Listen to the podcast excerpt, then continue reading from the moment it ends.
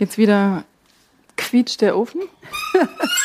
Es ist wirklich Gott. wie im Krimi, ja. hört sich das Ding an.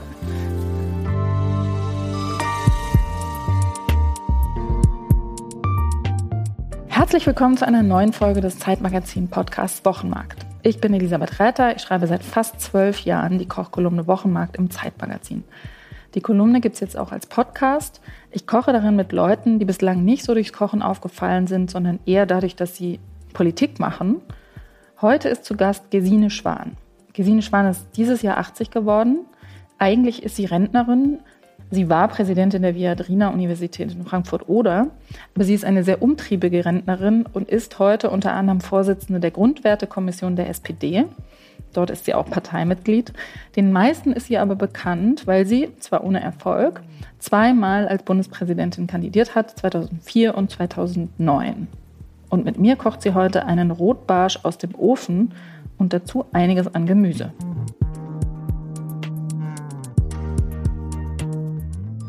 Frau Schwan, ich freue mich, dass Sie bei mir sind. Ich bin auch froh, das habe ich noch nie gemacht. Also gekocht habe ich schon ja. oft, aber so eine Prozedur habe ich noch ja. nie gemacht und bin neugierig, wie es läuft. Ja, es ist ein bisschen ungewöhnlich.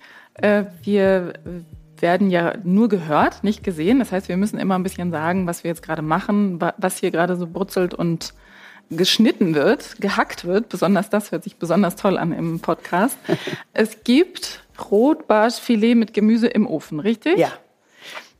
Ich versuche ja immer, die Leute bringen ja immer ihre eigenen Rezepte mit, wenn sie ja. hierher kommen. Und ich versuche immer zu verstehen, mir ein Bild zu machen von den Leuten anhand der Rezepte, die sie mitbringen. So. Ja. Und dann habe ich mir überlegt, bei ihrem Rezept, was mir da so in den Kopf kommt. Neulich zum Beispiel war Frau Esken da und hat Spätzle geschabt, hat das sehr, sehr gekonnt gemacht. Und ich hatte bei ihr das Gefühl, das ist für sie so, sie hatte sich so gar nicht aus der Ruhe bringen lassen und so. Und ich hatte bei ihr das Gefühl, das ist ihre Art zu sagen, die Leute unterschätzen mich immer. Ich habe geheime Fähigkeiten, die keiner kennt. ja. Und das waren die Spätzle. Und bei ihnen habe ich gedacht, ähm, also ich kann ja mal die Zutaten vorlesen. Rotbarschfilet, Kartoffeln, Kohlrabi, Haselnüsse, gehackte Haselnüsse, eine Tomate, da liegt noch eine Zitrone. Ja. Und Sauce Hollandaise aus der Packung. Ja, weil ich die nicht selbst mache. Das ja. kann man natürlich auch selbst machen, aber das mache ich nicht. Da habe ich gedacht, äh, bei der Soße, das hat mich ein bisschen überrascht, weil ich gedacht habe, wenn ich das vorschlagen würde in meiner Rezeptkolumne, ich glaube, ich würde total Ärger bekommen. Die Och. Leute würden Warum? sagen, das macht man doch selber, das kann man doch nicht aus der Packung nehmen. Ja, das ist mir egal. Ja. Äh, ich habe immer gerne gekocht, ich habe auch viel Besuch, äh, ja. auch regelmäßig und so weiter, aber ich habe auch viele andere Sachen, die ja. ich mache. Ja. Und äh, ich bin nicht eine solche vernarrte Köchin, dass mhm. ich sage, also das muss jetzt alles aus der Hand geschehen und äh, authentisch, sondern diese schmeckt mir gut, gut genug. Ich habe es auch oft genug mit, mit Gästen getestet und dann ist okay. Ja, sehr schön. Ich habe nämlich genau gedacht, als Sie mir das Rezept geschickt hatten, habe ich genau gedacht, es ist so ein Rezept, wo ich mir vorstelle, einen großen Tisch bei Ihnen zu Hause, viele Leute sitzen da, essen, reden, reden über Kant oder über Hegel oder über das Energiegebäudegesetz oder über irgendwelche großen Dinge, haben aber auch viel Spaß, trinken ein, zwei, drei Gläschen Wein. Ja und sind, äh, haben einfach eine gute Zeit. So habe ich mir das vorgestellt. So ist es. Und so ja. ist es auch allerdings etwas weniger über Kant und Hegel, ja. zumal mein Mann ja eher ein Praktiker ja. ist und bei der Weltbank gearbeitet und eben die Antikorruptionsorganisation Transparency International gründet. Das heißt, er ist handfest. Mhm. Der, da geht es dann auch um Afrika und um Rohstoffe und solche Sachen. Es geht viel um Politik, das stimmt schon. Äh, aber äh, auch ein bisschen manchmal die grundsätzlichen philosophischen Sachen. Aber dazu habe ich dann eher meine Spezialgäste. Aber generell bin ich schon äh, sehr fürs Essen und Trinken. Ja.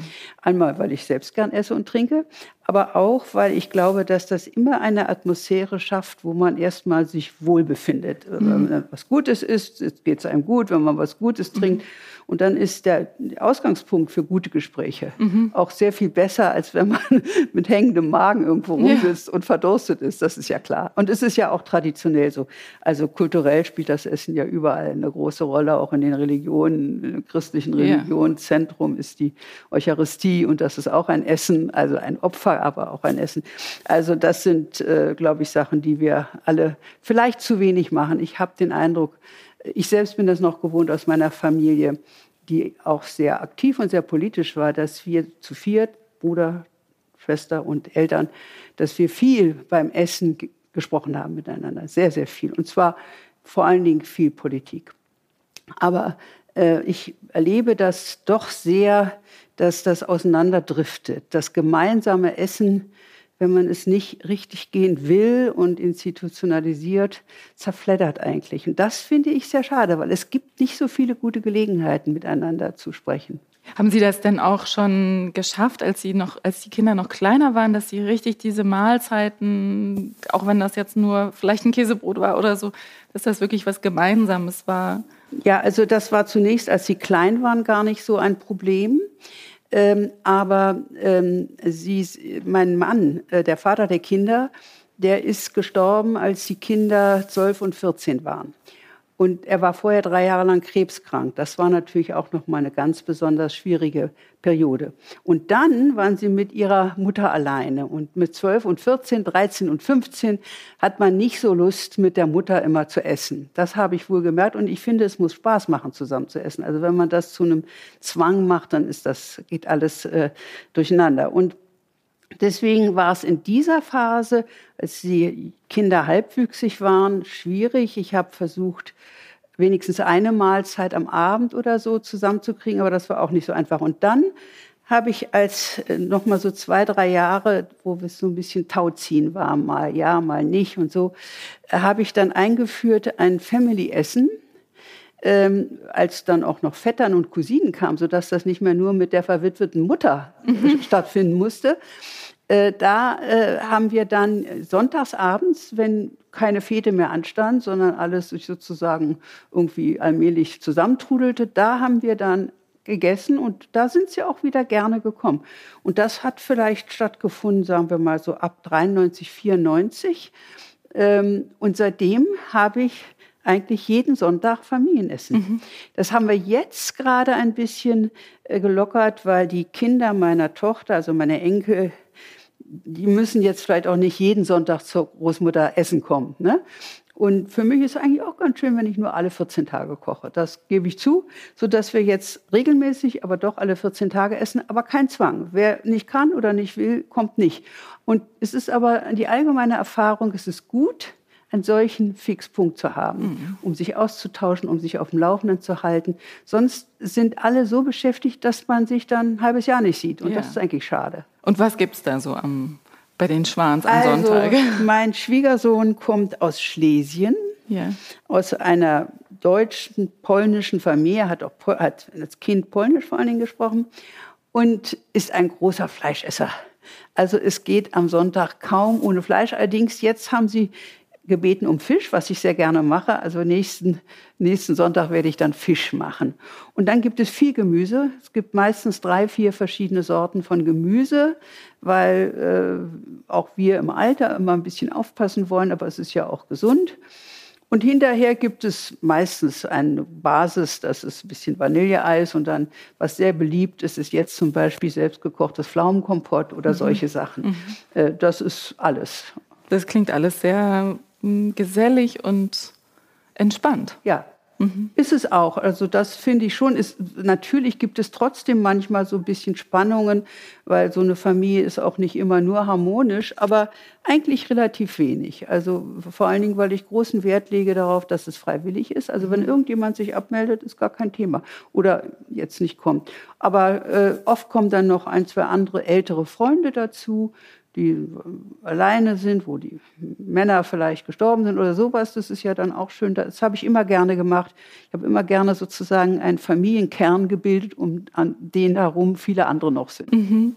Und was machen wir jetzt heute mit dem Rotbarsch? Ja, also ich habe von gar nicht, vor gar nicht so langer Zeit von einer guten Freundin gelernt, wie man Fisch ganz einfach, gut berechenbar, ohne Fett, mhm und ohne großen Geruch in der Küche, weil wir haben Küche und Esszimmer in einem, äh, machen kann. Nämlich in Backofen. Mhm. Ich habe das früher immer in der Pfanne gemacht und das war eigentlich gar nicht so gut. Erstens, es brutzelt, es ist Fett, Zweitens, äh, man muss sehr genau aufpassen, dass es äh, gerade zart ist und nicht fest wird und so weiter. Und das alles fällt weg, wenn man es im Ofen macht. Und man kann es berechnen. Und ich kann es auch machen, gerade wenn ich Gäste habe, dann habe ich eine Vorspeise, irgendeinen Salat oder sowas. Und dann äh, habe ich die anderen Dinge vorbereitet und kann dann nach dem ersten Gang und ersten Erzählungen kann ich dann irgendwann in die Küche gehen und das Ding anstellen mit dem Fisch auf dem vorgekochten Gemüse. Und dann weiß ich, jetzt dauert es eine knappe Viertelstunde und dann können wir den nächsten Gang machen. Das ist alles sehr, sehr einfach. Also ich lege darauf großen Wert. Sehr pragmatisch. Sie hatten ja schon gesagt, Sie haben auch andere Dinge zu tun. Darüber sprechen ja. wir natürlich nachher auch noch. Ja was Sie sonst noch machen außer Rotbarsch. naja, also ich mache das gerne, aber ich bin also jetzt nicht so, dass meine ganze Freizeitbeschäftigung wäre ja. Kochen. Das gibt ja viele, die sich dabei am besten entspannen. Das ist bei mir nicht der Fall. Wie entspannen Sie sich? Eigentlich, indem ich Dinge lese, die nicht absolut ähm, professionell sein müssen oder nicht zum Beruf gehören, obwohl ich auch das ja gerne lese. Ich habe ja immer einen Beruf gehabt, der eigentlich von der Freizeit nicht zu unterscheiden ist. Also das, da war ich sehr verwöhnt. Aber äh, zum Beispiel äh, dann, äh, jetzt habe ich gerade in der evangelischen Gemeinde in Dahlem in so einer Reihe äh, Bibel und Bach äh, gelesen, am Sonntag vor 14 Tagen, aus Hiob, der Geschichte Hiob, und habe mich zu dem Zweck noch mal so ein bisschen über verschiedene theologische Interpretationen kundig gemacht. Das mache ich wahnsinnig gerne. Das ist wirklich etwas, was, wo ich so richtig physisch mich dran ja. freue, weil es ist etwas, was äh, aus dem Alltag rausgeht, mhm. aber den Alltag immer letztlich auch betrifft, weil man eben ja im Alltag von Annahmen ausgeht oder von Erfahrung ausgeht oder Dinge einen belasten oder was auch immer, die in solchen großen Geschichten thematisiert sind. Und dann habe ich es auch gerne, äh, wenn das jetzt nicht einfach so fundamentalistisch aufgenommen wird, sondern wenn ich unterschiedliche theologische Interpretationen dazu lese und auch sehe, äh, wie das zugeordnet wird, damit wird für mich das Heilige nicht entweiht. Das, mhm. das sind zwei verschiedene Sachen. Aber ich kann ein bisschen besser äh, einschätzen, was ist davon jetzt zeitgenössischer Rahmen, was sind Aussagen, die vielleicht äh, weiterleiten und über die Zeiten hinweg gelten. Das ist ja so eine alte Frage, so echte Ideengeschichtler in der Politikwissenschaft oder so, die sind eigentlich sehr skeptisch bis fast hämisch, wenn man solche zeitlosen Dinge sozusagen ermitteln will bin da aber trotzdem weiter mhm. daran interessiert, weil ich finde, dass diese Dinge uns auch helfen müssen in dem nicht immer ganz einfachen Leben und man auf sowas zurückgreifen kann, auf Weisheiten, auf Erfahrungen anderer Generationen, anderer Menschen, die auch im anderen Zeitkontext oder Kulturkontext waren, aber die einem doch was bedeuten. Und das, das, das ist so etwas, womit ich äh, viel Freude verbinde. Ich mache es im Sommer ganz viel im Garten. Mhm. Also wann immer ich kann, gehe ich raus. Und wenn es anfängt zu tröpfeln, ruhe ich die Markise runter und dann höre ich es tröpfeln, aber bleibt trotzdem draußen. Das heißt, Sie gehören eindeutig nicht zu den Menschen, die sich vor ihr Telefon setzen und rum daddeln? Nee, nee. Zur Entspannung? Also telefonieren mache ich funktional. Also es gibt ein paar Freundschaftstelefonate, die regelmäßig sind. Meinem Schwager, der jetzt leider verstorben ist, meiner Schwägerin. Und dann habe ich mit dem Telefon auch viel zu tun, wenn ich für meine äh, NGO, Berlin Governance Plattform, wo wir eben gute Governance-Formen versuchen, äh, konzeptionell auszudenken und auch zu praktizieren, auch nicht nur in äh, Deutschland, sondern auch in Afrika. Da ist mein Mann sehr engagiert, der macht die auch mit, diese Plattform. Und da sind wir also, versuchen wir, diese Dinge zusammenzubringen. Jetzt ist mein Kopf abgeirrt.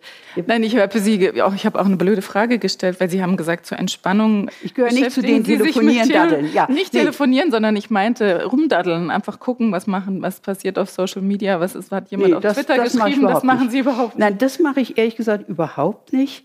Äh, schon wenn ich google und was suche, ja. merke ich, dass es eben 95 ja. Abzweigungen gibt. Ja. Und da ist so ein, bei mir so ein Raster drin, also sozusagen Nippen von allem finde ich ganz problematisch. Mhm. Also ich finde, das vernebelt einem den Kopf und man kommt nicht grundiert weiter. Mhm. Also deswegen mache ich das gar nicht. Äh, ich meine, ich nutze das so für mich und das, äh, ach so, dann habe ich das falsch verstanden. Das Telefonieren, das ist für mich Ja. ganz funktional, wenn ich, weil wir ja politisch umsetzen wollen und dann rufe ich alle möglichen Leute Nein, ich an. meinte dieses auf dem Sofa sitzen und aufs Telefon starren, weil das Nein. ist ja das, was die meisten Leute zur Entspannung machen. Nee, nee, also das würde mich auch nicht entspannen. Okay. So. Wir dürfen uns nicht verquatschen. Also was wir brauchen, wenn ich, wenn ich es richtig mache, ich würde die Pellkartoffeln auch einfach so lassen mit Schale. Ja. So, diese Dinger müssen geschält werden und hiervon das mache ich. Das können wir Ich kann nach verteilen. Das ist Anweisung. das Unangenehmste in der Arbeit. Und Ja, hier ich brauche ich weiß. auch noch ein größeres Ich Messer. schneide schneid auch immer ganz viel weg. Hier sind Messer, so eins. Ja, ich schneide nicht viel weg, denn ich komme aus einer anderen Generation. Ja, ja. Aber meine, Meine- Mutter hat das auch, ähm, hat auch immer gesagt, das geht so nicht. Nee, da hat sie recht. Also meine Tochter nennt mich immer Kriegs Kriegskind, obwohl ich 43 geboren bin, also vom Krieg bewusst nichts mitbekommen habe. Aber natürlich auch die Nachkriegszeit dazu angetan war, dass wir wussten, wie wertvoll Ja, Nahrung das ist ja heute auch wieder oder noch so. Ja, das, was da heute erzählt wird, es kommt mir so bekannt vor Ja. aus meiner Kindheit, Ja. dass, da muss ich mich gar nicht umbewegen, um Ja. äh, äh, gewöhnen. Es ist eine kleine Sünde von mir, dass ich sehr ungenau schäle. Ich gucke nicht so genau hin. Vielleicht schälen sie im Endeffekt genauer als ich. Aber es ist mir wichtig, dass die Schalen nicht zu, also dass man halt so dicht wie möglich unter der Dass das Holzige weg ist, aber ne? Ja, aber holzig sind die nicht. Das sieht man schon. Die sind sehr schön frisch. Mhm. Und äh, deswegen, aber es ist viel besser, das Holzige wegzumachen, als wenn man das nachher zwischen den Zähnen Ja. hat und einem das ganze Essen damit Ja. verdorben wird. So eng bin ich dann auch wieder Gut. nicht, trotz Kriegskind. Nein. Und das, das schneiden wir dann in kleine Würfel Ja. und dann kochen wir die. In, die dünsten wir in ein bisschen Öl. N- Nö, einfach mit Wasser. Ah, mit Wasser. Gar kein Fett. Gut. Ich- Ich bin zu de, gehöre zu denen, die möglichst wenig Fett ins Essen tun. Ja. Allerdings trotzdem Butter. Also ich habe mal gelernt, dass das mit der Butter gar nicht so ein Problem ist, Ja. ähm, dass die auch nicht irgendwie dicker macht oder so. Wir Älteren, die wir jetzt, da- ich bin ja nun in diesem Jahr eine Oktogenär geworden, da bin ich ganz stolz drauf. Ja. Ähm, wir müssen schon ein bisschen mehr aufpassen, auch wenn wir unser Leben lang nicht so aufpassen mussten, dass das nicht alles dran bleibt. Meine Tochter informiert mich dann zwar, das sei von der Natur so gewollt, damit man was hat zum An, ab, an also zum Falls man krank wird. Genau, Mhm, ja. das gehört dazu. Ich, Guck wie mal, wie viel schneller? Sie sind. Hm? Ja, weil ich das alles grob mache und schlampig. Ich bin bekannt dafür, sehr schlampig zu sein in der Küche. Wie würfel ich das denn jetzt? So klein muss nicht sein, größer, ja, ja. So wunderbar und dann einmal längs, das ist dann gut. Dann sind das so ein bisschen längliche Würfel, aber ist eigentlich ja, auch wurscht. Können Ne? auch, ja, wie Sie wollen, da bin ich überhaupt nicht festgelegt. Ja. Das sind schöne Kohlrabi, Ja, finde ich, ja. gut. So. finde, aber das Schälen der Kohlrabi mache ich gar nicht gerne. Nee, ich find's die auch sich- schlimm. Ja, weiß ich, das gehört so. Das ist, Eine Karotte so, ist- schälen macht das mehr können wir, Spaß. Das ist gewaschen, das können wir auch klein schneiden. Ich nehme auch die, diese Blätter dazu. Ach, wirklich? Ja, Was, natürlich. was passiert? Das ist immer wieder die nicht nur für die Kriegskindnummer. Kaninchen. Wie bitte? Das ist wieder diese Kriegskindnummer. Nee, oder? die schmecken gut. Und was macht man mit denen? Die tut man in das. Kochen mit denen Ach zusammen. so. Und die werden dann ich mit dazu gemacht. gepackt. Klein Interessant. und gekocht. Also meine ist jetzt gewürfelt. Wunderbar. Ich kann die auch schon mal in den Topf tun, oder? Ja, gerne, natürlich. Wollen wir diesen hier nehmen? Ich glaube, dieser Kopftopf ist es, ja. Es ist gar nicht so leicht, habe ich gemerkt, seit ich diesen Podcast mache, zu reden und zu kochen, weil man so konzentriert ist. Ja, ja, ja. Dann muss man. Wenn man Gäste hat und die stehen in der Küche rum, während man ja, nicht fertig also, ist, ist auch. Ich hole die Gäste erst, wenn ich fertig Ja. bin mit Kochen. Manche kochen ja auch gerne zusammen mit den Gästen. Ich habe das in Amerika Ja. oft erlebt. Da, ist, da gehört das zum, zum Sherry, dass man dann auch noch in der Küche steht und noch so ein paar Sachen zusammen macht. Und was trinkt noch dabei. Ja, ja, klar. Ja. Ja, das ist dann die höchste Form der. Das, da kam, muss man sich kam wirklich. mir, wenn ich das erlebt habe, immer ein bisschen schickimicki vor, aber Ach so. trotzdem. Aber ist okay. So, Soll ich diese Blätter mal klein schneiden? ja, bitte. In so feine Streifen. Ja, Äh, die sind schon so ein bisschen welk, das ist ja aber egal. manche habe ich schon rausgetan, die, die wirklich welken, aber auch da bin ich Kriegskind. Also es muss schon deutlich welk sein, damit ich es wegtue. Damit sie es entsorgen. Ja. So. Ich habe ja auch, äh, das ist jetzt wieder typisch für die heutige Zeit, mal geguckt, ob der Rotbarsch eigentlich, ob man den überhaupt noch essen darf. Ich glaube, Rotbarsch, soweit ich weiß, schon. Ja. Also ist Lachs von unten dürfen Sie, manche Lachssorten dürfen Sie nicht nehmen, weil sie den Erdboden da Ja. und so- also den Meeresboden und so ka- kaputt machen. Aber wie, was haben Sie dann rausgefunden? Also ich habe rausgefunden, dass man den pelagischen Rotbarsch aus der Nordostarktis essen darf. Aha, Aber den in der Tiefsee lebenden Freiwasser darf man äh, nicht. Rotbarsch Aber ist sollte man nicht essen. Aus Island und Grönland, wir wissen jetzt gar nicht, wo der herkommt. Also es gibt einen Victoria-Bars, den darf man nicht Ja. essen. Das weiß ich. Aber diese anderen Feinheiten kannte ich bisher Und der nicht. Grund ist, dass der Rotbarsch mh, quasi wie ein Mensch 75 beziehungsweise 80, 90, 100 Jahre alt wird und auch erst mit 30 seine Kinder bekommt. Wie ein Mensch. Spätgebärender Fisch. Und deswegen, ach so, dann ist aber der Topf zu klein. Hm, Nee, ja, ja, ist nicht und zu klein, ähm, deswegen rein. darf man den nicht überfischen. Interessant. ne? Ah. Aber was, warum gibt es, ist das bei den Barschen, Barschen, die man essen darf, nicht so? Oder Ja, da gibt es noch genug. Die Ach anderen so. sind schon überfischt. Ach so, ja, das und dann ist natürlich. wächst der Bestand langsam. Naja, aber dieses Überfischen ist ja sowieso generell, eigentlich unabhängig von der Art, ein Problem. So, jetzt müssen wir hier, da können die Sie nächste die Hälfte. Kohlrabi, die passt aber in den Topf gar Doch, nicht die mehr. passt noch rein. Das geht Das noch. kann ich mal machen schnell. Ja, die haben sie noch was, glaube Okay. ich. Das war noch. Ja. So, und dann können Sie. Deswegen habe ich mich gewundert, dass Sie so schnell sind. Ja. Ich dachte, Sie hätten schon zwei. Es war nur eine. Ja, bin Dann, gar nicht schnell. dann bin ich ja wieder beruhigt. ich bin nicht kompetitiv beim Kochen. Bin auch sonst eigentlich Ja, ich auch nicht, nicht. kompetitiv. Ich bin sonst hasse sehr kompetitiv. Wettbewerb. Nein, ich Aber nicht. nicht beim Kochen. Es ist sehr entspannend. Ja. Das beim Sport und beim Kochen bin ich nicht kompetitiv und denke, Was heißt denn das, wenn Sie sagen, Sie sind kompetitiv? ja, ich Wie fühlt sich ich, das an? Ich neige schon so ein bisschen zum Leistungsdenken und Leistung. Ja, das ist ja was anderes. Das Mhm. muss ja nicht im Wettbewerb geschehen. Leistungsdenken denke, neige ich auch. Aber das, da- das muss ja nicht besser sein deswegen als die anderen. Doch. Naja, vielleicht in Ihrem Job. Also Ja. Mhm. das ist bei meinem Job ein bisschen anders. Diese, da sind natürlich auch ganz viele, vor allen Dingen in der Zeit, wo diese wettbewerbsmarktorientierte Ja. Gesellschaftstheorie, dieser Neoliberalismus so dran Ja. war. Da ist das ganz stark stehen und das ist auch sehr männlich, finde ich. Ja. Aber ähm, zum Beispiel in meinem Beruf, da, da konnte man natürlich auch sehr ehrgeizig sein, aber man musste nicht, wenn Ja. man nicht wollte. Aber heute ist das doch auch nicht mehr so, oder? Wie, was ist nicht so? Also heute muss man doch sehr ehrgeizig sein an der Uni, oder? Ja, es ist wahrscheinlich heute sehr viel schlimmer. Gucken Sie, geht da Ja, noch ein. ja. Ähm, ist wahrscheinlich ein Wasser dazu. Wasser. Jetzt. Wie viel Wasser machen ich wir würde da rein? sagen, ein Drittel. Drittel oder halb voll wir Wasser. Muss nicht bedeckt Wir sein. nehmen ein alles. Glas hier. Und Salz ein bisschen dazu. Salz haben wir, glaube ich, hier. Gut. Ordentlich Salz nehme ich Ja, an. ne? da muss einiges drin und man muss es wahrscheinlich auch im Laufzeit, wenn man es nochmal wendet, was dazu Mhm. genug. Gut. Noch erstmal, glaube ich. So, ich hole Wasser. Und so, und haben wir ein, ein So Abfall viel oder ist für- das zu viel? Das ist zu wenig. Da müssen wir noch mehr machen. Noch mal ein ganzes Glas, würde ich sagen. Und dann müssen wir sehen, dass es aufpassen, dass es nicht durch eine große Flamme rauskocht.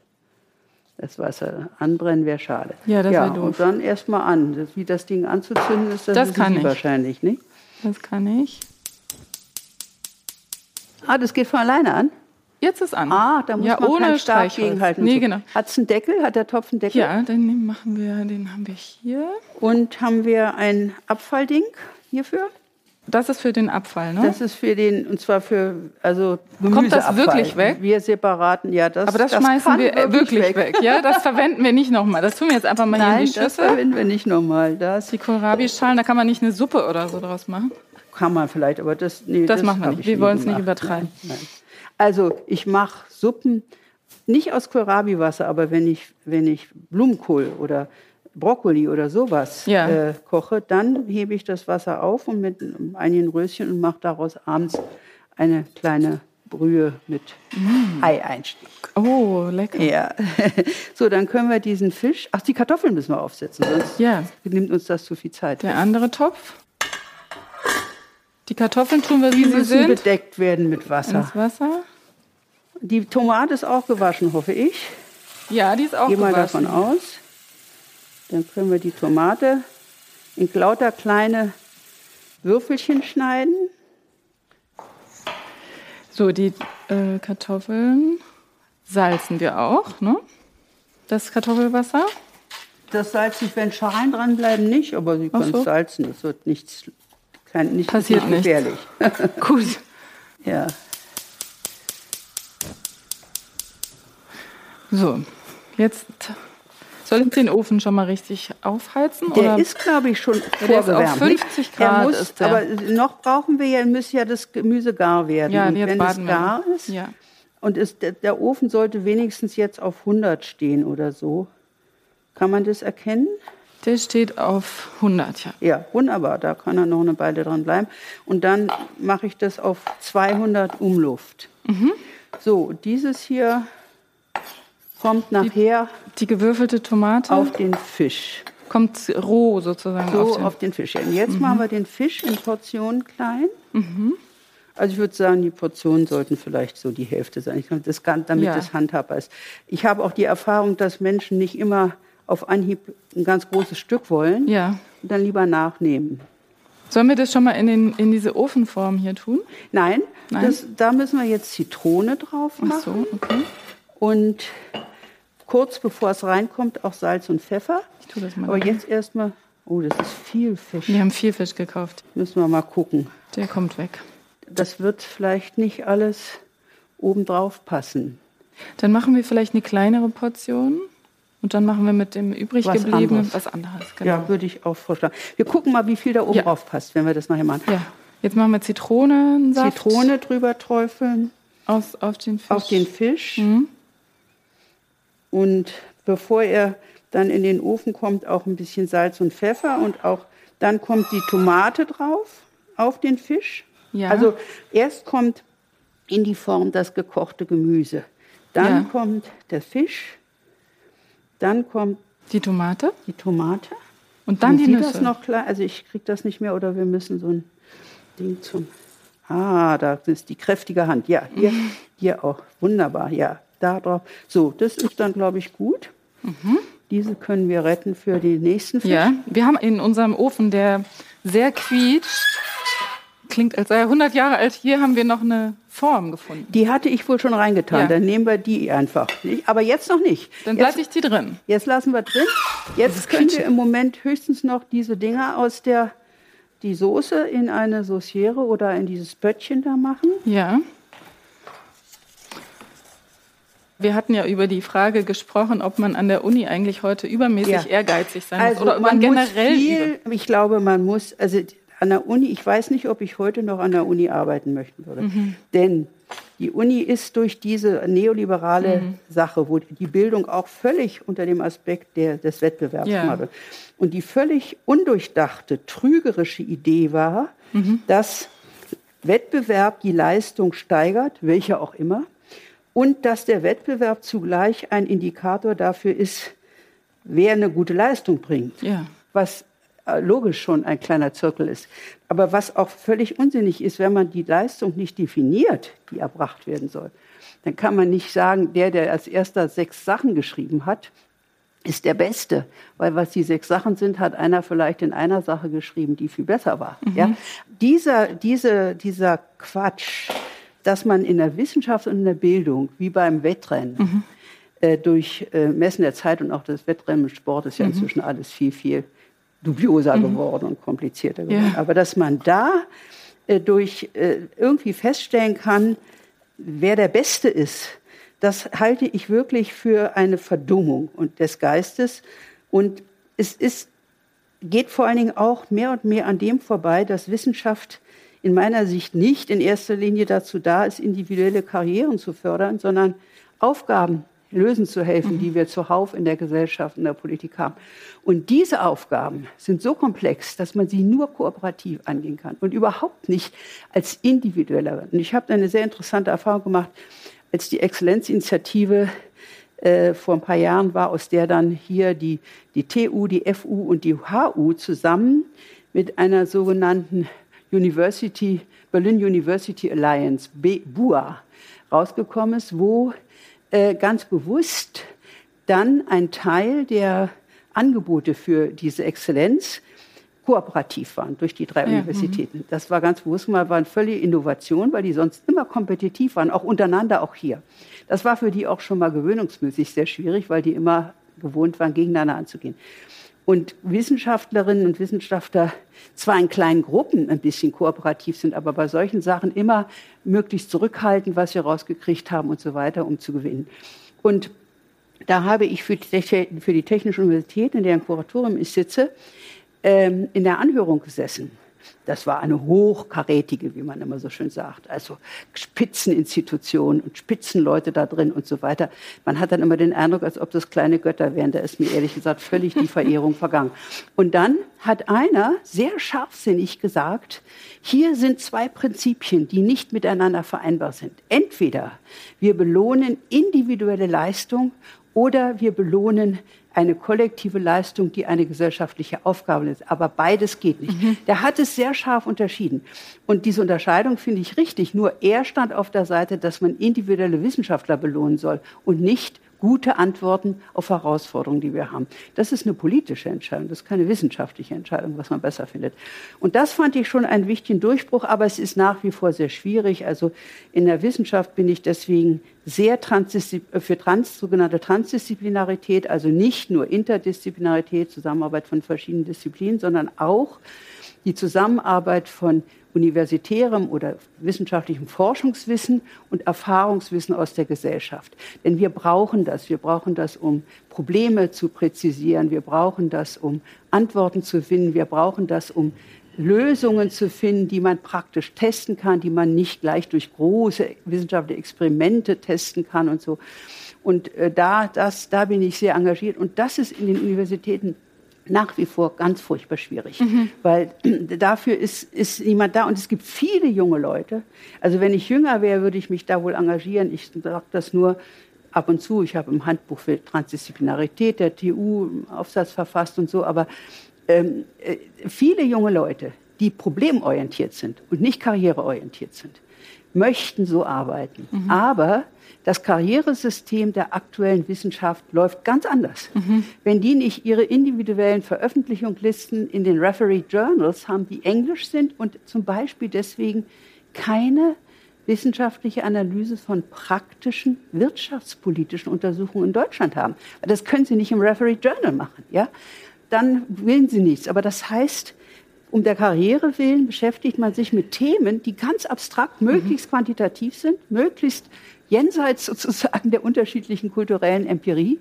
Aber das heißt, sie sind weg von der Praxis. Und mhm. das alles würde mir überhaupt nicht passen, mhm. wenn ich heute in die Wissenschaft käme. Wobei ich noch sagen muss, mein Thema war ja, ich bin ja Hauptausbildung Philosophin. Da bin ich auch froh drüber. Natürlich auch politische Theorie, das ist schon so ein bisschen konkreter auf die Politik zugespitzt. Aber ich habe nie erwartet von meiner äh, systematisch forschenden, denkerischen Beschäftigung, dass ich irgendwo äh, ewig feststehende Ergebnisse rausbekomme, sondern immer, dass ich neu perspektivisch anschauen muss und dann schon praktisch werden soll. Ich war immer an der Praxis interessiert, aber immer mit dem Vorbehalt, es kann sein, dass die Praxis uns was anderes lehrt, wenn wir da eine Weile zugucken. Mhm, ne? Mhm. Das ist, und heute ist alles in meiner Sicht einerseits von den jungen Leuten her, kann man das kleiner stellen? Ja, das habe ich mich auch gerade gefragt, aber ich, ah ja, doch, kann man. Ah. Äh, von den jungen Leuten her durchaus vernünftig, die wollen durchaus äh, weil sie ja sehen, es ja. springt doch in die Augen, dass wir für das Überleben unseres Planeten, das können wir auch kleiner machen. Das habe ich gerade schon kleiner. Ach so. Und vielleicht können wir, haben wir einen Kochlöffel, einen Klar. Hier, wir haben ganz viele verschiedene Kochlöffel, großen und einen kleinen. Dann könnten wir, die Kartoffeln brauche ich nicht drin, aber hier würde ich gerne ein bisschen. Die Kartoffel, äh, die Kohlrabi ein bisschen, ein bisschen wenden. Ein bisschen wenden, würde ich ein bisschen damit. Aber nur ein bisschen, weil ich ja nicht, ich habe es ja nicht ganz im Wasser, damit am Ende möglichst wenig Wasser übrig bleibt und alle Vitamine sozusagen in im Wasser sind. Nicht im Wasser sind, sondern in, dann in den geblieben sind. So, also wenn das schon klein gemacht ist. Es riecht auf jeden Fall schon sehr gut nach Mittagessen. Ja, das, das, ich meine, das ist Kohl. Kohl. Kohl riecht nicht jeder gerne. Ne? Das ich ist, schon. Ja, ich, ich rieche es auch sehr gerne. Und meine Erfahrung ist, wenn Sie das alles einfach frisch kochen, ja. schmeckt's. Schmeckt. Ja? Also das, äh, ich, wir, wir, wir wärmen auch auf, mein Mann und ich, weil ich, wenn wir Reste haben, essen wir das auf. Ja, ne? klar. Aber äh, so ganz frisch vom Ofen ist schön. Und äh, wenn Sie jetzt sagen, Sie wüssten nicht, was Sie, ob Sie noch mal an der Uni wären, was würden Sie denn? Naja, ich würde wollen? wahrscheinlich schon wissenschaftliche Ausbildung, philosophische Ausbildung, aber das, was ich jetzt seit meiner Emeritierung mache oder seit meiner Pensionierung, also 2008 bin ich ausgeschieden. Seitdem bin ich Rentnerin Ja. und bin natürlich viel freier. Also ich bin versorgt mit meiner Pension und kann viel experimenteller Sachen machen als früher an der Universität. Das habe ich auch sehr gerne alles gemacht und ich bin auch sehr gerne unterrichtet. Aber die ganze Idee von Transdisziplinarität habe ich erst danach mit Kolleginnen und Kollegen entwickelt. Das heißt, ich glaube, ich würde Wissenschaft schon betreiben und auch Forschung, aber wenn es geht, im Bereich der organisierten Zivilgesellschaft. Äh, Und zwar inspiriert an handfesten Problemen. Also konkrete Fragen, wie sollen wir in Deutschland uns mit Energie versorgen zum Beispiel? Nein, ganz so konkretistisch nicht. Das auch, sondern mehr, bei mir ist mehr Demokratietheorie die Sache. Wie sollen wir die Willensbildung in Deutschland organisieren, sodass diese unglaubliche Veränderung, die wir jetzt durchmachen, von den Menschen mitgestaltet werden kann, ohne dass es ein Chaos ist, ohne dass Partikularismus einfach gewinnt. Das ist meine, die, die Sache, die mich packt, also Governance. Deswegen heißen Ja. wir Berlin Governance Plattform. Und die Governance, die äh, in diesem Fall von demokratisch legitimierter Politik ausgeht, aber nicht mehr einfach von nationalstaatlicher, weil der einfach zu wenig ist. Wir müssen transnational Politik betreiben und ganz vieles bespielt sich eben auch auf der kommunalen Ebene in meiner Sicht ab. Sowohl in der Umsetzung zum Beispiel, wenn Sie jetzt die Umsetzung des, des Wärmegesetzes, ja, also so muss man schon auch wieder konkret fragen. Also ich habe nicht gerne irgendwo im Himmel zu schweben. Aber man muss auch die philosophischen Prinzipien im Kopf haben. Man muss beides, glaube ich, zusammen sehen. Aber wenn jetzt zum Beispiel ein Wärmegesetz für die Kommunen kommt, äh, das ist wichtig, weil viele unterschätzen, wie wichtig die Kommunen als Umsetzungsort sind. Das ist mehr als zwei Drittel der Investitionen, die da geschehen. Aber eben in klein, so Mosaikform. Also so wie man in anderen Umständen sagt, Kleinvieh macht auch Mist. Das ist nicht, sind nicht sekundäre Sachen. Und dazu muss man aber auch genau überlegen, was daran ist rein technologisch oder administrativ zu machen und was muss mit den Bürgerinnen und Bürgern gemeinsam besprochen werden, nicht nur um diese berühmte Akzeptanz zu erreichen. Das ist ein ganz irreleitender Gedanke, wenn was anderes schon festgelegt wurde, was die Bürger dann akzeptieren sollen. Ach so, dass man soll es ihnen nicht vorsetzen und dann sagen, Nee, jetzt macht mal und mal äh, äh, sozusagen schmackhaft machen, sondern sie sollen mit daran arbeiten, weil es gibt in der Gesellschaft inzwischen sehr viele, anders als vor 100 Jahren, die sich mit vielen Sachen städtebildnerisch oder technisch oder ingenieurmäßig oder biologisch oder sonst wie befasst haben und die ihre verschiedenen Perspektiven einbringen, sodass sie sich dann auch, also erstens nicht eine partikulare Sache sich durchsetzt, sondern wirklich unterschiedliche, wir nennen das kommunale Entwicklungsbeiräte, für die ich so richtig missionarisch tätig bin. Das äh, als Governance hilft in meiner Sicht, aber es muss auch gut gemacht werden und es ist anstrengend. Wir haben mehrere Pilotprojekte gemacht, wo Bürgerinnen und Bürger eben zusammen waren, um zum Beispiel eine Brache in Herne im Ruhrgebiet äh, zu entwickeln. Und am Ende haben wir eine Empfehlung, es geht immer nur um Empfehlungen, die Gewählten müssen entscheiden, die alle unterschrieben haben. Da bin ich wirklich froh, obwohl die Studienrätinnen, die für die Kreuzkröte gefochten haben und für die Biodiversität und die Gewerkschafter und die Unternehmer, die für gute Arbeit gefochten haben, beides wichtige Themen, äh, zunächst nicht so ganz wussten, ob sie am Ende noch unterschreiben. Sie haben aber unterschrieben. Und dieses gemeinsam zu erarbeiten und auch zu erkennen, was sind die verschiedenen Perspektiven der Menschen, die Erfahrung, verstehe ich sie eigentlich richtig oder Was sollte auf der Brache gebaut werden? ja, also das waren vier Konzepte. Die einen wollten, weil die Brache schon jahrelang brach war, äh, die Biodiversität erhalten. So. Das Sym- Symbol waren die Kreuzkröten. Die anderen wollten dort äh, Start-ups und Berufsschulen und sowas bauen. Die dritten wollten ein neues Mobilitätssystem ausprobieren und die vierten wollten ein Erholungs- und Bildungsterrain äh, barrierefrei vom Säugling bis zur Großmutter. Das sind ungefähr so die die Konflikte, die es in Deutschland gibt, kann ja, man so das sagen. Sind, glaube ich, so Grund, Grundausrichtungen. Und die waren da eben auch. Und dann haben wir, haben die alle, wir haben viermal stundenlang miteinander getagt. Die haben gesagt, sie haben noch nie so anstrengend gearbeitet, von 9 bis 17 Uhr mit Pausen. Aber und dann haben die Gruppen ihre Präferenzen aufgeschrieben und mussten aber schreiben, wie kommen da dann auch die anderen Ideen zum Tragen. Ja, sie mussten das ausweiten von ihrer Perspektive. Wir haben dann Prinzipien formuliert, wir haben Kriterien formuliert für die Verwirklichung dieser Prinzipien und haben das nachher auf neun Seiten, das ist ja nicht so viel für so eine Brache, zusammengebracht in verschiedenen Kategorien und wie gesagt, alle unterschrieben. Das ist veröffentlicht worden in der Pressekonferenz und neulich habe ich mit dem OB gesprochen. Ja, jetzt hat er auch Finanzierung. Da muss man immer gucken, was wird finanziert. Mhm. Nicht? In Deutschland werden immer Arbeitsplätze finanziert, da kommen die Kreuzkröten zu kurz.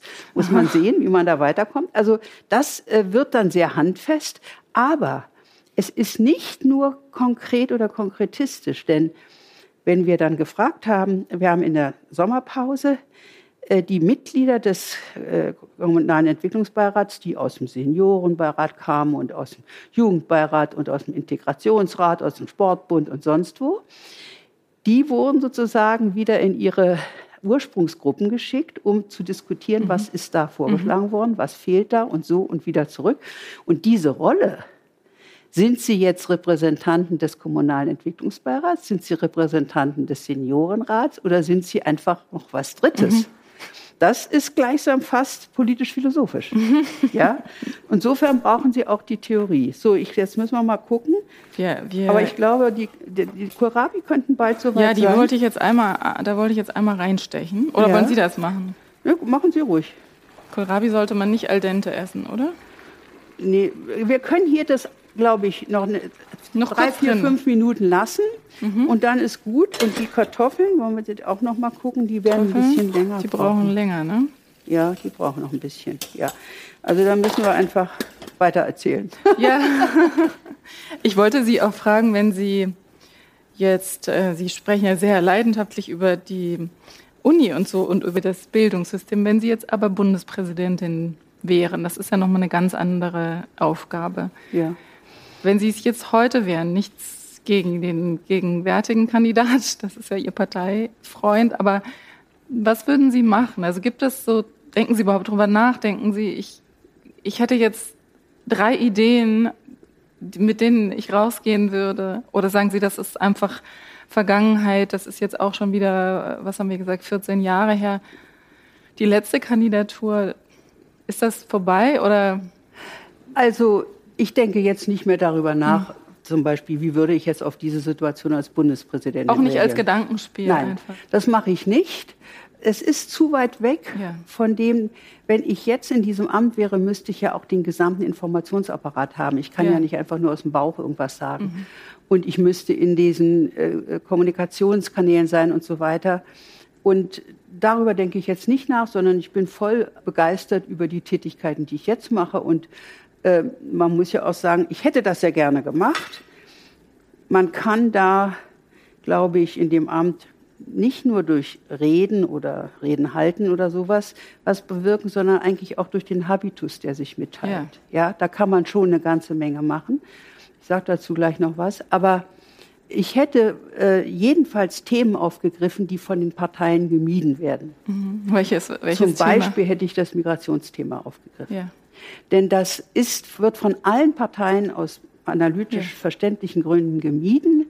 Es ist aber eine Katastrophe, wenn wir diese Frage in einer Globalisierung, in der wir leben, nicht so einvernehmlich klären und auch mit dem Mittun und den Interessen der Einheimischen. Ja, also wirklich, wenn wir das nicht schaffen, kommen wir immer mehr in die Katastrophe. Da will ich jetzt gar nicht weiter drüber reden, weil das, da bin ich sehr engagiert. Aber die Kurzsichtigkeit, mit der das gehandhabt wird, wird sich furchtbar rächen. Mhm. Nur an einem Beispiel. Wir werben jetzt um die Afrikaner plötzlich. Seit dem Ukraine-Krieg fällt den Menschen auf, auch unseren Politikern, hoppla, Afrika ist nicht nur Rohstoffe und ist nicht nur irgendwas, sondern wir brauchen die vielleicht für die politische Willensbildung, um diesen Krieg zu beenden. Ja? Jetzt fällt es auf. Natürlich betrüblich in Anführungsstrichen eigensinnig, aber immerhin, es fällt auf. Wir machen aber von Europa eine Flüchtlingspolitik absolut gegen die Interessen der Afrikaner weil sie nur instrumentalisiert werden, damit die Afrikaner uns die Flüchtlinge vom Hals halten. Das ist so töricht, ist auch gegen die Menschenrechte und sowas alles. Und diese Themen hätte ich schon sehr aufgegriffen. Die sind unbeliebt, aber ich glaube, als Bundespräsidentin ist das das Richtige. Natürlich nicht so, dass ich die Leute bewerfe mit Vorwürfen oder so, sondern dass ich anknüpfungsfähig auch verständnisvoll für die Sorgen, die man hat, wenn man Fremde nicht kennt und so weiter. Aber ich hätte versucht, Brücken zu bauen, um zu zeigen, liebe Leute, es gibt Wege und es gibt sie. Man muss sie aber wollen. Dass man nicht plötzlich findet, wenn da ein, ein, ein, ein Nigerianer kommt, dass man sofort furchtbare Angst kriegt, weil er dunkel ist. Ja?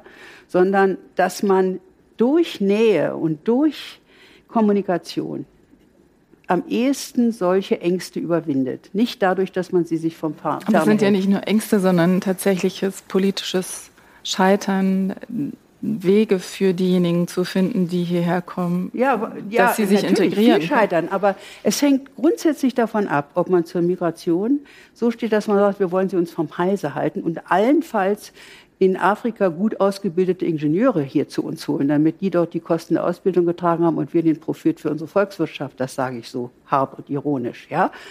Wenn wir diese Haltung bewahren, abschrecken, fernhalten, werden wir nie auf einen Kooperationszweig kommen. Aber es gibt ja erstens auch schon viele Gemeinden, die das ausprobieren mit Kooperation.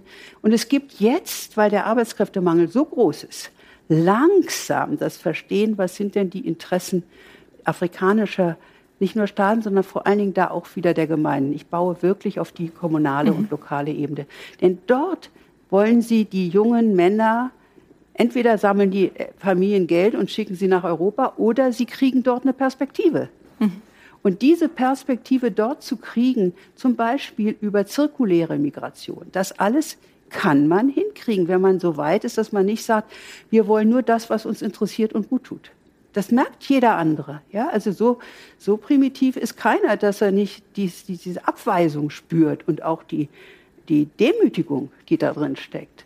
Also gut, als Bundespräsidentin hätte ich versucht, solche Brücken zu bauen. Ich hatte auch die kuriose Idee damals, ich hätte gerne auf dem äh, Gendarmenmarkt so ein, einmal im Jahr ein großes äh, interreligiöses mhm. Festessen gemacht. Mhm.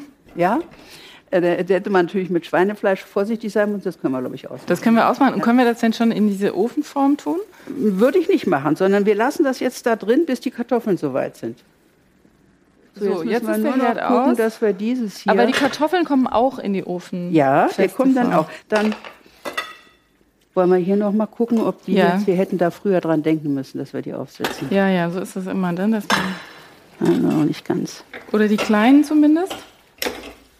Vielleicht in der Tat machen wir es einfach so, dass wir den einen, die Kleinen da rein tun und die halben die, und haben wir was, womit wir sie rausschöpfen ja, können? Hier haben wir ja die Schaumlöffel. Da. Ich würde sagen, das ist den länglichen eher haben wir so und das ist jetzt hier drin, nicht die? Die genau, die müssen wir dann mit dem Topf. Oh, dieses Quietschen. Können Sie das vielleicht können Sie das ja. vielleicht da mal raufholen? Ja wir stecken das jetzt in den Ofen und dann haben wir es auch schon fast geschafft. Soll ich die jetzt auch schon mal da rein tun? Ja, bitte, aber ohne Wasser. Ne? Ohne also Wasser, also einfach, ja, dann nehme ich auch diesen Schaumlöffel. Ja, also eigentlich verteile ich die immer gerne am Rand, aber so, einfach da rein, ja. Also Kartoffeln und Kohlrabi kommen jetzt in die, ich sag immer nur für die Leute, ja. die es nicht sehen, kommen in kommen die in ofenfeste Form. Richtig dass wir jetzt die Blätter da mitgekocht haben, ist auch ganz gut für die Farbe. Ne? Eben. Das mhm. sieht doch viel hübscher aus, als wenn das alles beige und weiß wäre. Das stimmt. Und ja. würden wir jetzt sie vollständig hier verwenden? Oder? Würde ich machen. Wir haben sehr viel Fisch. Und meine Erfahrung ist, dass viele Menschen gerne Gemüse nachnehmen. Ja, das stimmt. Das ist auch meine. Aber vielleicht ist das Ganze ein bisschen viel. Es waren große Knollen. Vielleicht ja, so, ne? So, so ist, glaube ich, ganz schön, ja. Wenn Sie das hier rüber tun, dann können wir da den Fisch drauf tun. Mhm. Danke. Also wir haben jetzt eine Form voller Gemüse und legen da die Fischfilets drauf. So. Meine ähm, Geselligkeit hat ein bisschen gelitten unter Corona und ich lade nicht mehr so viele Leute ein. Ja, Früher Na, jetzt auch nicht? Nee, Na, ich nicht muss mehr sagen, zurückgekommen. Mir hat das sehr gefehlt. Ja. Und ähm, im, vor allen Dingen im Sommer, wenn man draußen sitzen kann einigermaßen. Da haben wir wieder einiges nachgeholt und wir haben ein Sommerfest, was wir sonst immer Ah. gemacht haben, auch gemacht. So, jetzt ist ja eigentlich Mhm. So, ein jetzt ist die Form schwierig. voll, aber Dann machen wir noch ein Stückchen. So, und da kommt dann noch ein bisschen Salz. Darf Ja. ich mal einen Lappen, damit ich das nicht mit Fisch ja, man, sie kann mache? auch hier am Waschbecken sich Ach so, die ja, dann Hände wasche ich waschen. ist kurz die Hände am Waschbecken. Ich mache hier Salz drauf inzwischen Salz bitte und Pfeffer drauf. und Pfeffer. Und was kommt als nächstes? Die, Und dann kommen diese Dinger hier. die Haselnüsse. Diese in der Est. Jetzt Ach, die Tomatenwürfel. Mhm. Und zum Schluss die Haselnüsse. Ja, die kommen erst an- kurz am Ende. So. Sonst verbrennen die zu sehr. Und ich stelle doch jetzt aber den Herd mal auf 200, ne? Jetzt auf 200 und Umluft. Und jetzt kommt das da in den Ofen. Und die rein. Soße? die kommt extra, die wird gewärmt. Ach so, verstehe. Und da kann jeder dann so viel nehmen, wie er will. Also er muss das Verstehe, nicht. verstehe. Jetzt wieder quietscht der Ofen. Das ist wirklich Gott. wie im Krimi, Ja. hört sich das Ding an. Und dann, wie lange ist der Fisch da jetzt drin? Der muss jetzt ja, 13, 14 Minuten. Dann ist er. Und so nach guten 10, 10 Minuten machen wir nochmal auf und tun die ich Nüsse da drauf. Ich stelle mal einen Wecker auf 10 Ja, Minuten. bitte. Und dann können wir die- einfach die Kartoffeln, die werden dann soweit durch sein. Die können wir dann dazu kann man dann essen. so dazu nehmen und dieses hier im, im normalen, konkreten Fall kann man dann ja. nachessen mit, jemand, mit was anderem. Ja. So. so sieht das dann aus. So, wir waren beim Festessen auf dem Gendarmenmarkt. Ja, also die Idee war, ich habe ja immer so ein bisschen so Fantasien, habe ich schon als Kind gehabt Ja. Hm. und auch in der Schule habe ich Feste organisiert und solche Sachen gemacht. Aber die Idee war eben diesen Gedanken, dass gemeinsam Essen etwas Schönes ist. Die Idee war, die gemeinsamen Botschaften der Religionen, die wir bei uns haben, die alle ihre Abirrungen und Fundamentalismen haben, ne? aber die auch eben eine andere, einen anderen Kern haben, der, der im Zusammenleben möglich ist. Diese zum Ausdruck zu bringen und auch das Faktum, dass man zusammen etwas macht und das irgendwie zu verbinden mit unserer Verfassung sodass der Verfassungstag, der 23. Mai, nicht nur ein nationaler Verfassungstag ist, sondern ein demokratischer oder multikultureller Verfassungstag. Das war so meine Idee. Das hätte man natürlich mit diesen Gemeinden besprechen müssen und sehen, wer daran teilnimmt und so weiter. Aber ich glaube, auch heute gilt, ähm, es geht nicht immer alles beim Menschen über den Kopf. Es ist gefährlich, wenn es irgendwie leidenschaftlich ausbricht und man gegen andere vorgeht. Aber Gefühle müssen auch sein und auch Gemeinsamkeitsgefühle und auch i- so ein Impetus, ja, wir können gemeinsam voran. Äh, Das hilft. Es muss immer transparent bleiben, rational. Also da bin ich ganz sicher, dazu bin ich zu stark sozusagen antinationalsozialistisch erzogen. Aber etwas, äh, einen gemeinsamen Schwung zu nehmen, sozusagen, das hätte ich gerne gemacht. Ich bin schon, als ich Dekanin am Otto-Suhr-Institut war, hat mich der Kanzler sozusagen runtergemacht und gesagt, ja, und da gibt es eine, die will immer Essen und Trinken machen. und er sagt, ja, mache ich. Wann war das? das war 93 bis 95. Dann habe ich Fachbereichsvorlesungen organisiert und habe selbst immer Brot und Wein gebracht hinterher. Ich habe gesagt, ja, das gehört dazu. Also äh, das ist so eine, so eine abstrakte Form. Wir sind doch nicht nur Kopf und gar nicht mehr darunter. Also das, das sowas hätte ich gern gemacht. Also jetzt, das waren jetzt zwei Sachen. Was wäre das dritte, was Sie machen würden als Ja, Bundespräsident? ich will zu dem zweiten noch hinzufügen, Ja. was mich sehr interessiert hätte, wäre ähm, Konferenzen öffentlich zugänglich zu organisieren, wo die Theologien verglichen werden. Ja, das ist auch sehr ergiebig und sehr interessant, wenn Sie die christliche Scholastik mit islamischer Theologie verbinden und so weiter, ver ver äh, vergleichen.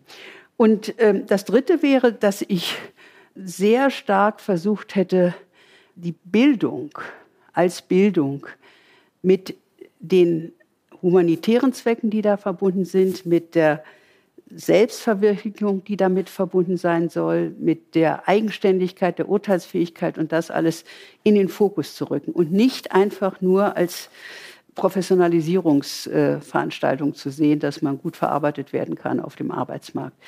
Bildung wäre mir, glaube ich, sehr wichtig, aber ich wäre auf lauter andere Sachen gekommen. Also ja. Verständigung ist halt in meiner Frühsozialisation nach 45 von vornherein ja. da. Äh, Sprachenvielfalt habe ich auch an der Viadrina sehr befürwortet, weil das auch heißt, unterschiedliche Denkmuster nachvollziehen können. Aber Sie würden natürlich den gegenwärtigen Amtsinhaber nicht kritisieren. nee, wozu soll ich das jetzt tun? Das ist eine andere Situation. Er hat viele Verdienste, finde ich, und er, er vereint auf sich viel Vertrauen in der Gesellschaft. Also das ist, ist einfach ein anderes mhm. Verständnis von Amt. Das finde ich auch gar nicht schlimm.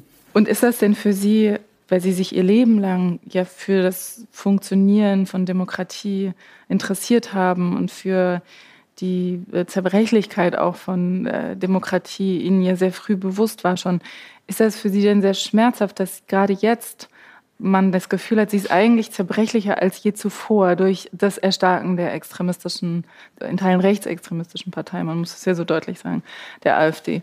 Ist das für Sie denn ganz besonders schmerzhaft oder haben Sie Ja, das, das ist sehr schmerzhaft ja. und ich würde verrückt dran werden, wenn ich nicht aktiv dagegen ja. angehen könnte. Das mhm. muss ich ganz klar sagen. Mhm. Viele fragen, warum machst du immer noch so viel? Warum tust du dir das an? Das ist nicht ein mir antun. Mhm. Äh, das, das hilft mir, nicht verrückt zu werden an diesen unendlichen Rückschlägen, die wir zurzeit haben gegenüber den Idealen, ja. für die ich äh, stand und stehe. Und es gibt ja auch positive Erfahrungen. Ja, das wollte ich Sie jetzt auch das fragen. Was, was, wo nehmen Sie den Mut her? Ja, also der Mut kommt einerseits aus Glaubensfragen. Aber und ihre der. Mut rentiert sich, weil man, wenn man etwas unternimmt, neuen Mut bekommt. Also wir machen zum Beispiel jetzt Projekte, wo wir in äh, Cottbus und in Frankfurt-Oder und auch in Duisburg drei große Städte, wo es aus sehr unterschiedlichen Gründen nicht ganz einfach ist. Duisburg sehr starke soziale Verwerfungen. Mhm. Cottbus 8, 33 Prozent hatte der AfD-Bürgermeisterkandidat. Frankfurt-Oder ist jetzt sehr viel besser geworden aus verschiedenen Gründen. Und da wollen wir auch Bürgerpartizipation organisieren. Und zwar so, dass wir sozusagen Freude daran entwickeln, gemeinsam die Stadt voranzubringen und damit eine andere Stimmung bringen als diese ewig zersetzend nörgelnden AfD-Sachen. Mhm. Ich würde durchaus AfDler damit reinnehmen, ja. Also ich, die will ich, sie müssten sich da dem Reglement, der dann gilt für solche Sachen, unterwerfen. Aber wenn es gelingt, die Stimmung zu verändern, dass nicht alles Mist ist, dass nicht alles äh, manipuliert ist, dass nicht nur einige sich eine goldene Nase machen, das gibt es überall, ja, sondern dass wir gemeinsam mhm. anpacken können und dass es mehr Spaß macht, gemeinsam anzupacken, als sich immer nur in Sessel zu setzen und zu sagen, alles scheiße. Mhm. Darauf bin ich aus und ich bin ganz optimistisch, ja. dass wir das in Cottbus ja. schaffen. Ja. Wenn Sie sich so, so exponieren, auch so stark, erfahren Sie denn auch viel Aggression, so wie viele Politiker berichten ja davon, dass sie so beschimpft werden, viel äh, Hassmails bekommen und so. Ist das bei Ihnen auch so? Hassmails habe ich bekommen, als ich noch mehr in, in, ja. in Talkshows war. Ja. Die habe ich mir einfach gar nicht angeguckt. Mhm. Da hatte ich um mich Leute, die das sich äh, mhm. äh, die weggefiltert haben. Das tue ich mir nicht an. Ich bin nicht hartleibig genug, als dass, wenn ich so angegangen werde, mich nicht tangieren würde. Wenn es der Sache nach, so war meine Order, irgendetwas mhm. gibt, was ich bedenken muss, dann ja. Mhm. Aber wenn es nur alte Schlampe oder sowas ist, das mhm. gucke ich mir nicht an. Ich muss aber umgekehrt sagen, meine Kandidatur für die Bundespräsidentschaft, die hat mich sicher am meisten bekannt gemacht. Ja. Die ist jetzt 14 Jahre her, ja. 14 Jahre her. Und es vergeht eigentlich kein Tag, wo ich irgendwo unter Leuten bin, wo mich nicht mindestens drei ja. Leute ansprechen. Es wäre so schön gewesen, wenn Sie Bundespräsidenten geworden. Das ist erstmal schön, wenn man das hört. Aber es ist auch ermutigend, denn die kennen mich ja alle gar nicht. Mhm. Und es hat sich bei Ihnen eine, ein Eindruck mhm. ergeben oder er ist hinterlassen worden, der auch durchaus in die Richtung geht, die ich machen wollte. Deswegen hatte ich vorhin gesagt, man kann als Bundespräsident auch durch den Habitus wirken. Die haben ja alle gar nicht mit mir geredet. Mhm. mhm. Die werden auch nicht irgendwie so viele Reden von mir gehört mhm. haben. Sie werden irgendwie den Eindruck gewonnen haben. Und das wäre schon etwas, diesen Eindruck zu vermitteln, Du kannst freundlich sein zu anderen, du kannst denen auch freundlich sagen, ich bin gar nicht deiner Meinung, aus den und den Gründen. Aber dass so viele immer wieder, ich war neulich in der Waldbühne im Konzert, mhm. ja, kommt eine Dame aus der Schlange rüber zu mir und sagt, ich muss Ihnen das sagen, ja. Sie haben mich mit so vielen so ermutigt. Ja. Das ist doch irgendwie rührend. Und, und es ist so auf Distanz. Ich habe die Frau nie gesehen mhm. und nichts. Also das heißt, das macht mir auch Mut. Ja. Es vermittelt sich, wenn man positiv zu den Menschen ist, wenn man eine positive Lösung für sie will und nicht nur diese blöde individuelle Karriere, die mich nie interessiert hat. Das heißt, es spielt immer noch eine große Rolle in Ihrem Leben in dem Sinne, dass Sie vielleicht die Bundespräsidentin der Herzen sind oder so. Kann man ja, das, das hat ja mal eine Journalistin äh, so formuliert ja. bei der ersten Kandidatur. Seitdem ist dieses der ja. Herzen sehr ja, rumgegangen. Aber genau. ich war die erste, glaube ich, auf die das angewendet worden ist, Bundespräsidentin der Herzen. Äh, ja, das ist schön. Also für mich gebe ich auch ohne weiteres zu. Aber es ist mir noch was anderes wichtig. Mhm. Dass diese, das, was ich auch politische Kultur nennen würde, also ein freundlicher, auch streitender, äh, an Wahrheitsfragen interessierter Umgang untereinander äh, sich kundtut. Also es gibt zum oh, der Wecker klingelt. Ja, dann müssen wir der hier. Fisch. Entschuldigung. Ja, das ist richtig. Das ist typisch, wenn man beim. Jetzt müssen wir schnell die Nüsse da drauf ja. tun. Das ist ja kein Problem. Oh, jetzt. Ja, kann man das vorziehen? Ja. Wir machen jetzt die Nüsse. Oh, ich möchte da nicht mich. Nicht verbrennen, ne? Verbrennen. Soll ich machen? Ja, dahinter müsste noch ja. was, vielleicht mit dem Löffel. Ich, ich werfe das einfach. Ja, ja, aber man kommt immer nur. Gut, ja. So schön. Ich habe ja. ja. gesagt, ich bin Und eine schlampige ein Köchin. Wunderbar. Ja, das kann, kann eigentlich weg, das ist lecker. So. Prima. Danke. So, ja. Ich mache viel Sau Sauerei. Und dann können wir da. Uh, so. Dann können wir das jetzt noch Drei Minuten, Drei dann Minuten? müsste alles fertig sein. Und dann sind die Kartoffeln, die kann man dann auch abgießen. Aber ich habe sie jetzt so unterbrochen. Das ja, ist immer beim, beim Kochen. Beim Kochen so. Wir müssen die Soße noch erwärmen. Ja, die können wir noch warm die machen. machen wir hier drauf am besten, oder? Am besten, ja. Diese Platte hier. Doch, so. da kommt was. Ja, genau.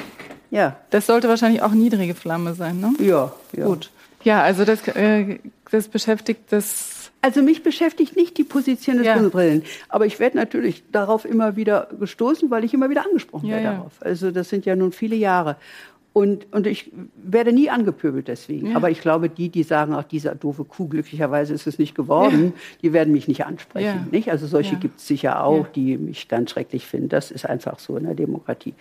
Also mein, mich, mich bewegt alles das, was gut argumentativ und nicht nur über Glauben, mhm. den ich für mich wichtig finde, aber das ist sozusagen ein Sprung, mhm. ob man glaubt. Aber innerweltlich, äh, auch wenn ich mit meinem Mann, der nicht so gläubig ist, spreche, mhm. anknüpfbar sagen kann, guck mal, diese positive Einstellung, mhm. die wirkt doch. Für mich ist das christliche Evangelium ein Evangelium der Liebe. So, das ist der Kern der Zuwendung, verschiedene Formen von Liebe dass Menschen äh, bewegbar sind, wenn man sich ihnen positiv zuwendet. Das ist mein Grundglaube. Ja? Äh, ob das bei total äh, verirrten Verbrechern noch möglich ist, weiß ich nicht. Ich habe ja mal ein Buch geschrieben über Politik und Schuld, da habe ich mich mit Eichmann und all diesen ja. Leuten befasst. Das sind dann sehr extreme Charaktere, die wird man kaum noch erreichen können oder nicht mehr. Aber viele Menschen kann man erreichen. Mhm. Und man macht so viele Fehler. Ich habe heute, gestern habe ich mit einer tollen Bundestagsabgeordneten aus dem Raum Leipzig gesprochen, die ich auch für meine kommunalen Entwicklungsbeiräte gewinnen möchte. Und die sagt, du hast völlig recht. Es ist dies anzusprechen, dass die Leute ihre Kompetenzen einbringen müssen und ihnen nicht einfach 200 Flüchtlinge aufs Kopf, auf den Kopf mhm. zuzusetzen, sondern mit ihnen darüber zu hm. sprechen, das zu erläutern und zu begründen. Und wir machen diesen Fehler immer weiter. Mhm. Auch meine Partei, die leider immer über Sozialleistungen das mhm. schaffen will. Das wird nicht klappen. Mhm. Ich mache noch mal einen Sprung wegen des Essens. Ja. Mein Mann beschäftigt sich ja sehr stark mit äh, äh, erneuerbarer Energie in Westafrika, mhm. in Kommunen auch. Und versucht dort eine gute Governance für Solarenergie und sowas einzubringen. Weil da 300.000, so hat man gerechnet, Menschen im Jahr frühzeitig sterben, weil sie alle, und diese Frauen vor allen Dingen, weil sie mit diesen Feuerstellen zu ja, tun haben. Mhm. Und er möchte gerne solche äh, erneuerbare Energie in die Kommunen bringen, aber da brauchen sie auch die Governance. Mhm. Ja? Wenn sie die Dinger da reinstellen, sind die nach einem halben Jahr Schrott und dann passiert mhm. nichts mehr. Und auch da merken wir, und wir werden auch kooperieren, auch ich mit afrikanischen Kommunen, da ist so viel Gemeinsames an, an Erfahrungen, an Herausforderungen. Das ist die Ebene, glaube ich, mit der wir wirklich weiterkommen. Mhm. Jetzt ist unser Essen fertig. Ja. Glaube ich. Ich glaube, es ist fertig. Ja, müsste jetzt soweit sein. Die Kartoffeln. Woran erkennt man das? Müssten die Nüsse denn vielleicht ein bisschen dunkler sein? Oder? Nee, das ist alles gut. Die, ah, der, wird, okay. der wird durch sein. Muss und ich das irgendwie rauskriegen? Sein. Sie hatten das auf 200 gestellt. Ich hatte es auf 200, ja. Ja, gut. Ja, das müsste ich dann bräuchte jetzt sein. noch Topflappen. Weil sonst so. verbrenne ich mich. Ja, nee. Es gibt solche Topflappen, die so wie Handschuhe sind. Ja, sowas brauche ich. Mit das, dem Handtuch das alleine. sind immer die, die ich dann in so einem Fall nehme. Die Kartoffeln können, können, wir auch ausmachen. ausmachen. Ja, und die können wir abschütten, dann ist es soweit. So. Gleich auf den Herd und dann ist es erstmal weg. So. so. Jetzt darf man es nicht noch im Nachhinein anfassen, das ist immer der Klassiker. Nee, nee, das ist das Schwierige, ja, ja. So. so. Ja, dann wollen wir mal gucken. Aber ich glaube, Jetzt das brauchen wird wir noch Teller. Sein. Hier sind unsere Teller. genau richtig zur Mittagszeit. Wollen Sie auftun? Ja, ähm, also ich tue einfach mal eine kleine Portion. Ja. So, ja, das ist schon mal. Mm, das sieht aber gut aus. Ich finde auch. Das ist, man kann noch ein bisschen mehr Fisch, aber so. Das ja. ist jetzt eine, glaube ich, sehr schöne Portion. Ja. Und dann würde man die Soße da noch drauf Ja, machen. ich würde dann raten, sie irgendwie dahin zu machen, mhm. damit sich jeder selbst mhm. das mischen kann. Manche wollen davon mehr, aber ich weiß, dass das immer gerne gewünscht wird. Mhm. Die Leute sagen immer nur, sie wollen die Sachen nicht aus der Packung haben, aber eigentlich aber schmeckt es allen. Sind sie völlig einfach damit, mhm. ja. Aber es gibt auch unterschiedlich schmeckende, muss man sagen. Ja. Hier ist Besteck. So. Ja, und da haben wir noch viel übrig. Ja. Ihre Zeitredaktion kann vielleicht kann vorbeikommen damit was anfangen. Ja. So. Wir haben ja leider keine Küche in der Redaktion. Das wäre ja. auch schön. So. Wir können uns da. Wir können auch hier essen. Wir wollen davon was anfangen zu essen. Ja? Na gut. So, dann kommt Vielen jetzt Dank. die Probe, ob das der Fisch so ist, wie ich ihn mir wünsche. Ich glaube ja. Ja? Mhm. Mhm, mit den Nüssen. Ja, ist gut. Gut, ne? Ja. Hm? Jetzt würde mhm. ich mir noch ein bisschen Salz drauf tun. Mhm. Salz ist hier. Also was ich so schön finde, außer der Soße ist alles ohne Fett. Ja. Es ist sehr leicht, ne? Ja, sehr leicht. Mhm. Wobei ich ja sehr gerne Fett esse. In jeder Form.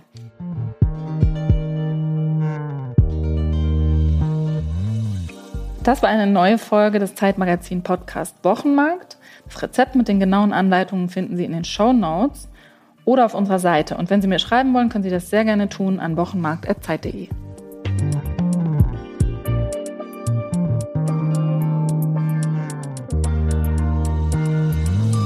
Wochenmarkt ist ein Podcast von Zeitmagazin und Zeit Online.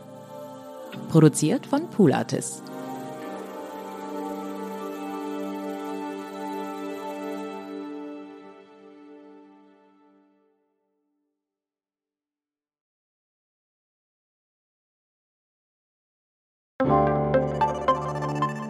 Werbung. Liebe Hörerinnen und Hörer, Lust auf noch mehr Genuss? Entdecken Sie das Wochenmarkt Magazin mit den besten Rezepten von Elisabeth Rether, kulinarischen Reisetipps und Geschichten rund um die Themen Kochen und Genießen. Jetzt zwei Ausgaben mit 25% Rabatt sichern unter www.zeit.de/genuss-podcast.